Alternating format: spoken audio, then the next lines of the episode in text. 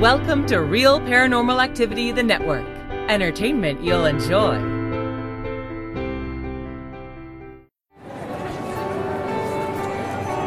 You are listening to an RPA production where people gather.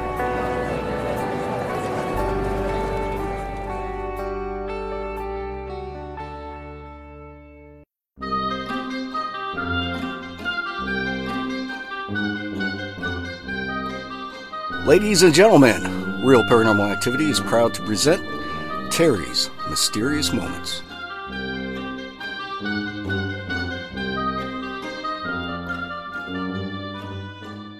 Welcome to Terry's Mysterious Moments, Season 3. Thank you for joining me on this journey into the odd, the weird, the strange. Hope you'll enjoy it. Now, on with the show. Good evening, my fellow Mysterians. This is Terry from Texas. I've got a new show tonight. Let's get right into it. Few old castles do not boast the shade of a jilted lover tumbling from the battlements, or a ghostly white lady, or green lady, or gray lady, or a demonic monk who vanishes if challenged, or a poltergeist, or a headless, armless, bodiless phantom, a spectral coach and horses or disembodied wailing.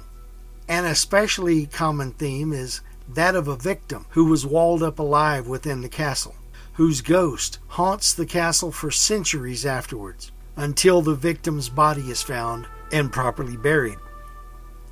Some stories tend to be regional spectral pipers on the ramparts of Scottish castles, or demonic black dogs known as shucks in the south of England. Stories of supernatural omens are attached to many castles and the families that own them, generally warning of a forthcoming death in the family, sometimes specifically the Lord, the chatelaine, which is the basically the housekeeper, I would say, the head housekeeper, or the clan chief. The omen typically takes the form of an unusual animal, such as a white deer, a white owl, or a white fox. In Scotland, over a dozen castles claim the ghost of Mary, Queen of Scots. In England, several castles claim royal ghosts, including the Tower of London, Windsor Castle, and Berkeley Castle.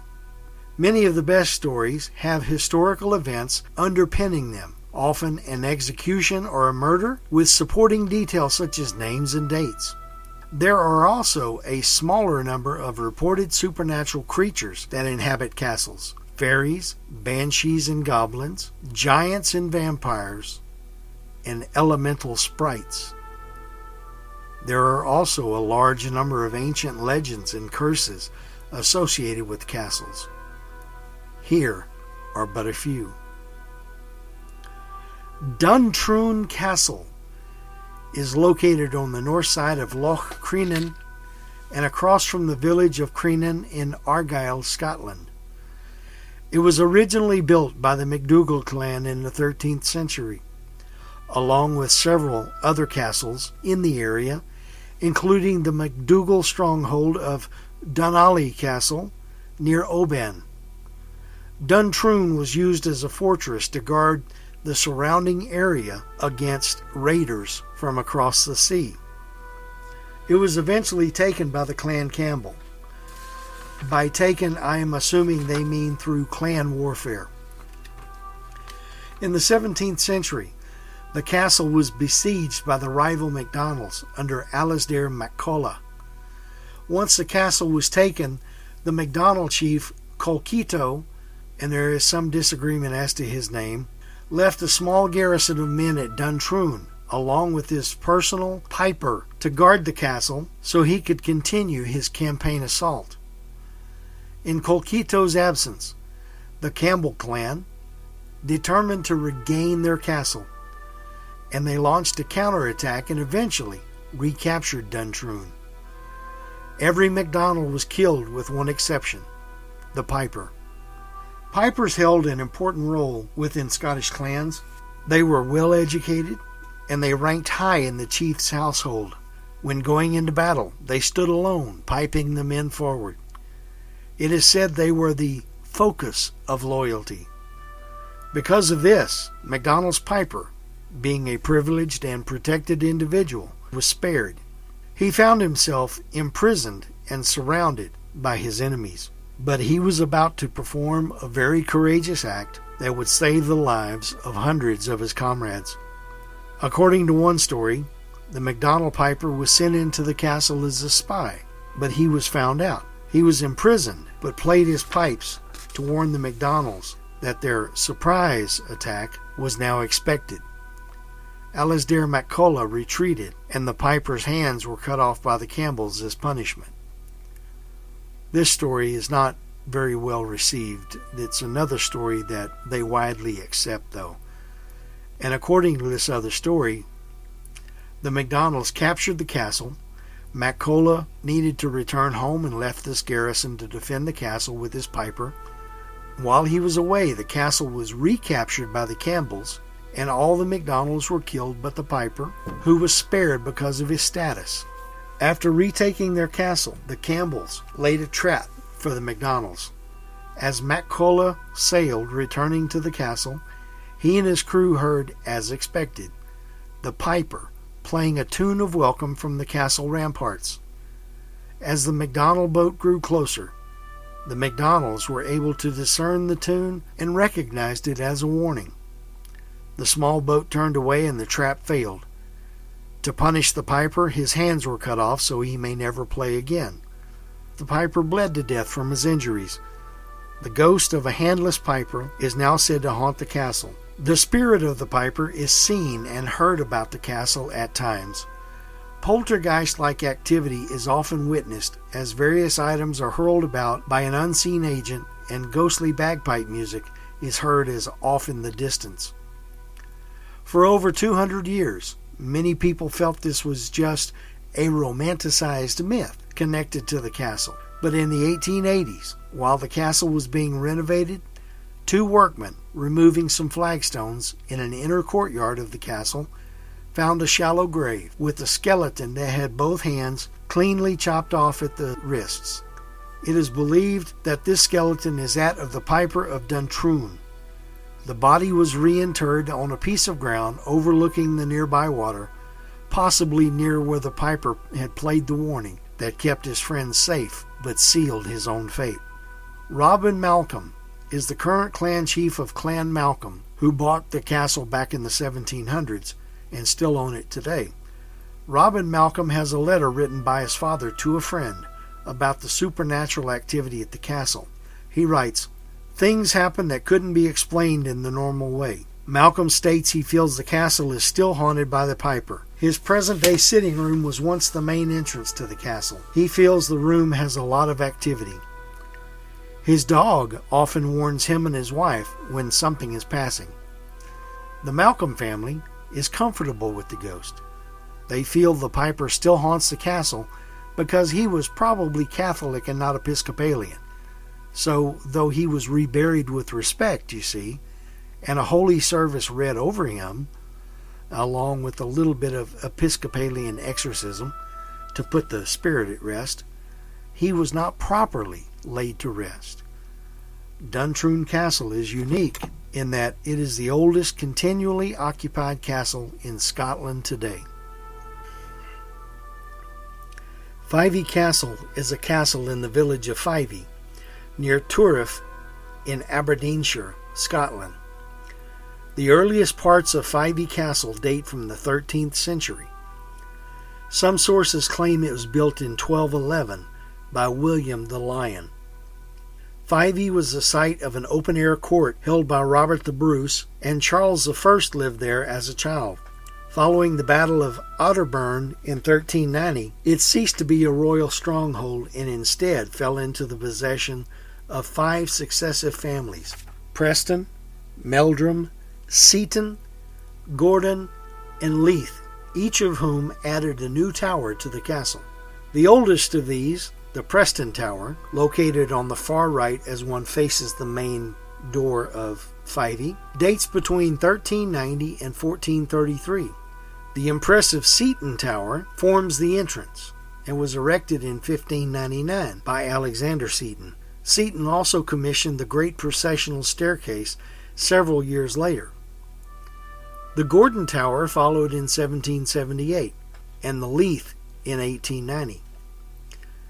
Inside, the castle stronghold features a great wheel stair, a display of original arms and armor, and a collection of portraits. Manus O'Cahan and Montrose fought a successful minor battle against the Covenant army at Fyvie Castle on 28th of October 1644. The battlefield was added to the inventory of historic battlefields in Scotland in 2011. Following Victorian trends, the grounds and the adjoining Loch Fyvie were landscaped in the 19th century.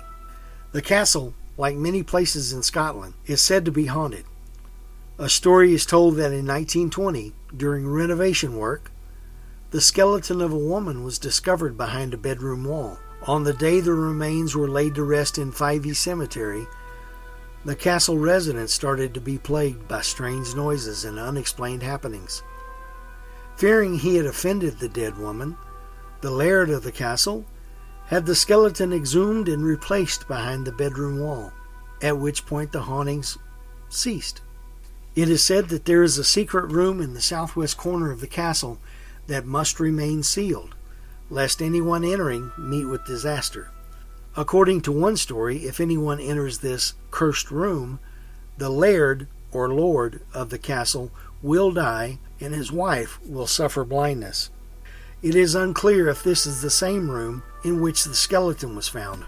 There is also an indelible blood stain, two ghosts, and two curses associated with Fyvie Castle. One of the curses has been attributed to the prophetic laird Thomas the Rhymer, Thomas made it plain he had intentions on visiting Fyvie, so the castle's main door was opened to await his visit. Several years passed, and the door remained open. Finally, Thomas approached Fyvie, but a storm blew up. Some say Thomas brought the storm with him. As Thomas approached the door, the door slammed shut due to the weather and air pressure. But Thomas took personal offense at this and laid a curse on Fyvie and its inhabitants. No male heir shall live to ever inherit the castle. There's a gray lady. She's one of apparently two ghosts at Fyvie, one of whom is thought to be the ghost of Lady Meldrum, who died sometime in the 13th century. It is believed that she requested to be buried in the walls of a secret room in the Meldrum Tower. The apparition of Lady Meldrum has been seen many times around the castle. This one's the Green Lady and she is thought to be Dame Lilias Drummond, the wife of Sir Alexander Seton.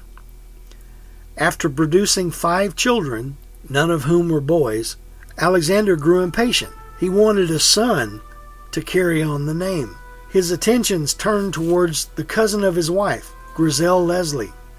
Heartbroken and betrayed, Lilias retired to their home in Fife, where she became ill and died shortly after.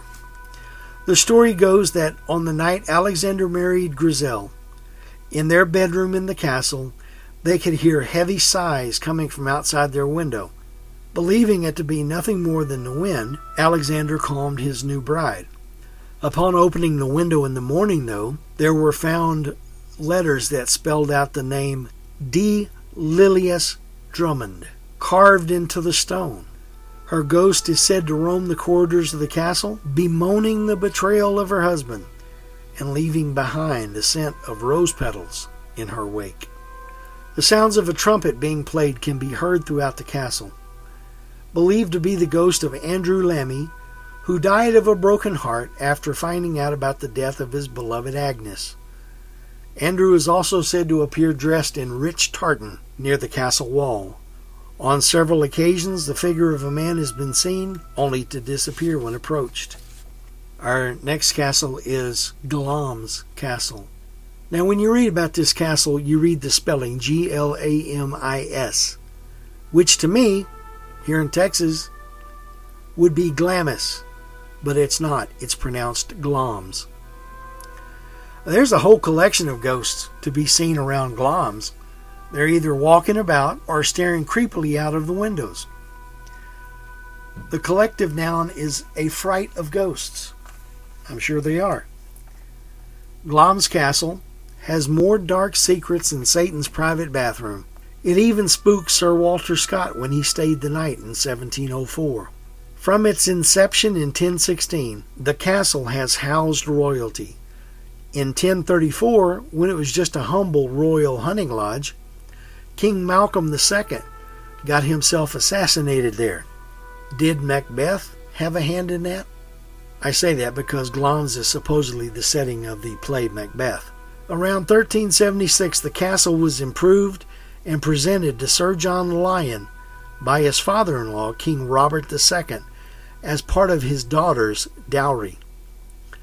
More recently, it was the childhood home of Lady Elizabeth Bowes Lyon, who was the Queen Mother, who married George VI. Now, in saying that, Queen Elizabeth and her sister also spent childhood years there. Throughout the centuries, there were additions, and now it towers over the landscape. Hideous things have happened there. Apparently, a grisly secret known only to the incumbent Earl, who is also Lord Strathmore, gets passed on to each male heir at his coming of age, allegedly. What this supposed secret might be is anyone's guess. One story tells of a workman who, during renovations, accidentally knocked through a wall to reveal a secret room. Some say he was paid to keep it quiet. Others say he was packed off to Australia to really keep it quiet. Another story goes that a serving maid stumbled onto the terrible secret. Horrified, she threatened to expose it. The Earl, at that time, ordered the guards to cut out her tongue. She broke free from her assailants and tried to escape through the grounds, but they caught and killed her. Her ghost is seen still, running and screaming silently with blood spilling from its mouth. Secret rooms seem to be a theme at Glamis. In 1486, when the Ogilvy clan sought shelter from the Lindsay clan during a feud, the Earl politely ushered them into a secret room in his cellar. Then he locked the door and walked away. Unfortunately for the Ogilvies, he had done a deal with the Lindsays. Weeks later, someone else ventured down to open the door. He found one person, barely alive. It said he had had to cannibalize his own family to survive. One of the many secret rooms in the castle housed a deformed son during the 19th century. To protect the family from shame, he had to spend his whole life in hiding, but was allowed to get some air on the roof at night, where he was often spotted by villagers. A local legend grew out of those sightings about the monster of Glamis. Another darker presence lurks about the castle. Children have been woken in the night by the terrifying sight of an armored knight leaning over their beds. Known somewhat affectionately as Earl Beardy, he is thought to be one of the early lords of Glamis, remembered as a very nasty character and into every vice. A story is told that he gambled with the devil and lost his soul. Some nights the Earl's ghost can be heard behind closed doors, shouting obscenities and rattling dice. The family chapel, with its fine frescoed ceiling and wood paneling, is a tranquil haven. Just don't pay attention to the strange gray lady who walks through the chapel while you're saying your prayers and then disappears into a wall.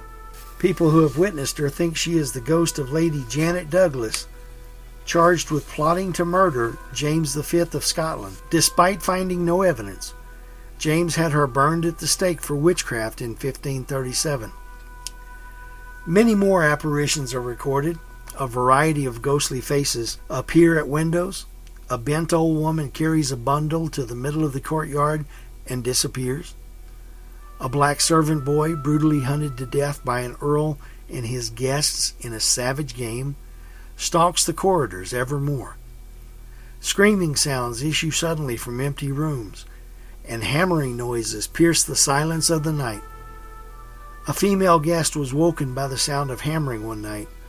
When she mentioned it to her host at breakfast, they asked her not to speak of it again. If you get invited to dinner, don't mention the hammering. You might not get any pudding.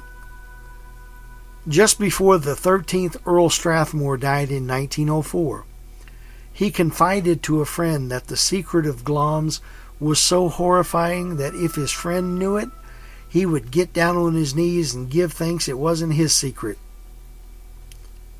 In 1912, in his book, Scottish Ghost Stories, Elliott O'Donnell published the contents of a letter that he had received from a Mrs. Bond, who had spent time at Glamis Castle and who underwent an undeniably weird encounter.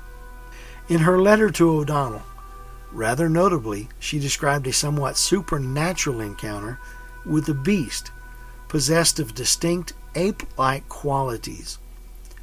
Mrs. Bond wrote to O'Donnell the following words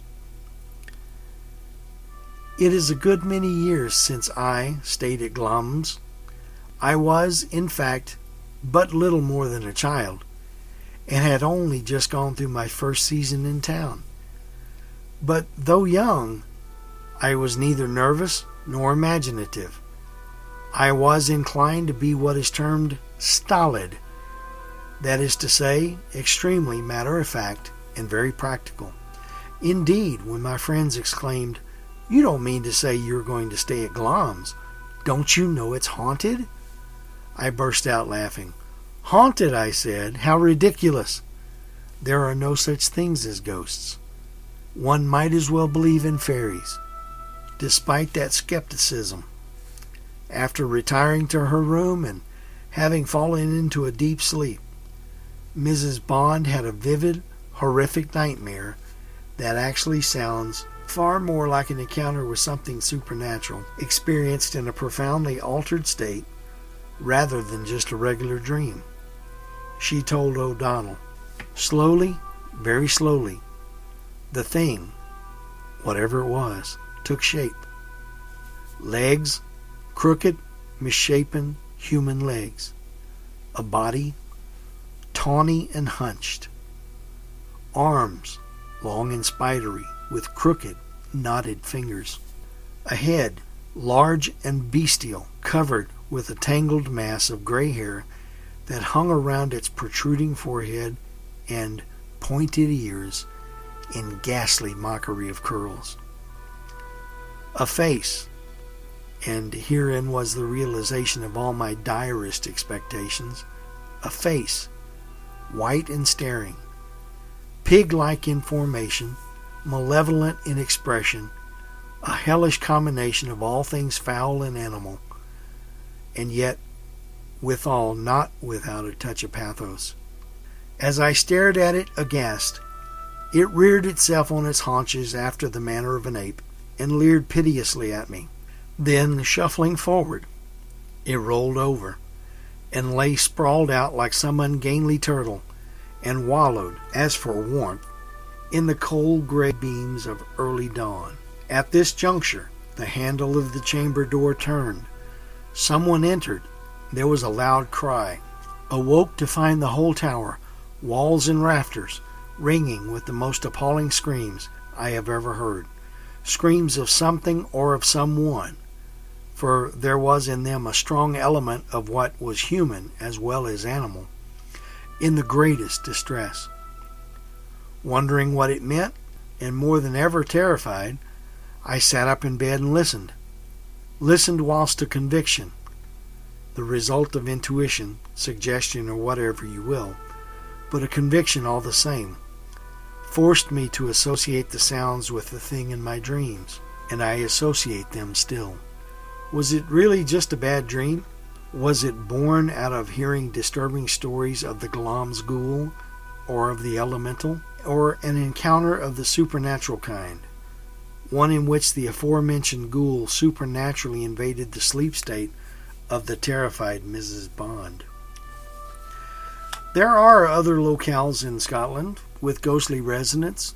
Crathes Castle it's got enchanting turrets, it's got towers, and it's got ornate rooms just like any castle you ever imagine.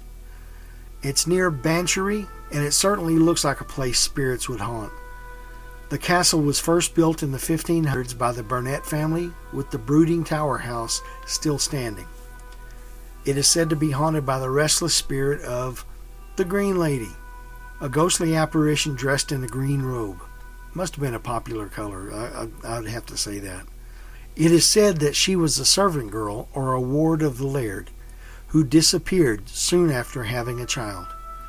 In the 1800s, skeletal remains were found behind the fireplace in a room that she had been spotted in. Glencoe, the brutal Glencoe massacre, which took place on 13th of February 1692, is one of the bloodiest incidents in Scotland's history. The story goes that a troop of soldiers, acting on government orders, posed as friendly visitors before attacking their hosts, the Clan MacDonald, while they were sleeping in their beds, murdering 38 men, women, and children. Other members of Clan MacDonald were reported to have fled to the surrounding mountains, but died of exposure in the bitterly cold mountain landscape. Nowadays, People have claimed to see reenactments of the slaughter or have heard screams in the glen, particularly around the anniversary of the massacre. Culloden Battlefield. It was on this bleak moor in 1746 that the bloody Battle of Culloden took place near Inverness in barely 40 minutes. Thousands of clansmen were cut down and the army of Bonnie Prince Charlie was defeated. This ended the Jacobite rebellion. Cries, sword clashes, and gunfire have all been heard at the battlefield, and a forlorn looking Highlander is said to haunt the area, allegedly murmuring the word defeated when encountered. Edinburgh Castle one could call Edinburgh Castle the crown of the capital, It's thought to be one of the most haunted places in Scotland, and there have been numerous reports of paranormal activity over the years. Former prisoners are said to haunt the dungeons, and a headless drummer, first seen shortly before Oliver Cromwell attacked the castle in 1650, has also been spotted. Although many people have heard the sound of his drums coming from the battlements his physical appearance is rare and is said to foretell danger for the castle. The Skaill House in Orkney, built in the grounds of a Neolithic settlement of Skara Brae in Orkney, Skaill House sits on land inhabited for over 5,000 years.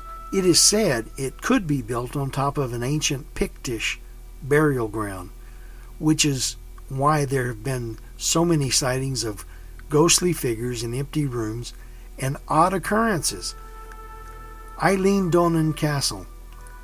Eilean Donan is one of the most photographed castles in Europe, if not in the world. Eilean Donan Castle near Kyle of Lochalsh is said to be haunted by a Spanish soldier who was killed in a siege in 1719 during the First Jacobite Rebellion. The ghost of Lady Mary has also been spotted in one of the castle bedrooms.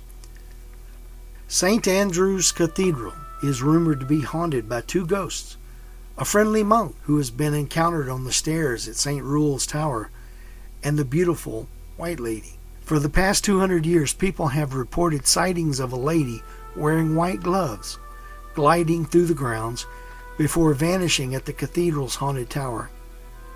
Legend has it that stonemasons, repairing the haunted tower in the Fife town, broke through into a sealed chamber and found a number of coffins. One lay open and contained the well preserved body of a young woman wearing white gloves. Dunnottar Castle, near Stonehaven, has been the scene of many dramatic chapters in Scotland's history and is home to several ghosts, a girl dressed in a plaid dress has been seen in the brewery, while a Scandinavian looking man was spotted going into the guardroom. Dunrobin Castle is said to have a young woman who haunts the seamstress's room in the upper floors of the castle, near Golspie. The story goes that in the 15th century, the Earl of Sutherland imprisoned a beautiful young woman from a rival clan with plans to marry her. She tried to escape by climbing down a rope of sheets but fell to her death. Sounds of her crying can still be heard coming from the room this day. Stirling Castle. One of the most important castles in Scotland's history, Stirling is reportedly haunted by a ghostly Highlander dressed in full traditional costume, complete with kilt. He is often mistaken for a tour guide, and stories have been told of visitors approaching him only for him to turn away and disappear before their eyes. Culzean Castle. Hanging on a cliff face on the Ayrshire coast, Culzean Castle looks every bit as haunting on the outside as it is on the inside. Several ghosts are said to roam the castle, including a young woman wearing a ball gown and a ghostly gray mist, which was spotted moving up the grand oval staircase. Inveraray Castle is beautiful. It's set on the shores of Loch Fyne and is said to be haunted by a number of ghosts. A young Irish harpist who was killed by the Duke of Montrose's men in 1644 reportedly haunts the MacArthur Room, while the castle's Grey Lady has only been seen by daughters of a Duke of Argyll. Another spooky apparition is the ghostly Galley of Lorne, which can be seen floating away on the horizon when a duke dies. So there you have it. You want to see ghosts or feel haunting experiences? Go to Scotland, visit the castles. Of course, there's places more nearby, but anyway, that's what I have for this week. I want to thank you for being along for the ride. I'll be back next week. Have a good week, everybody. Bye bye.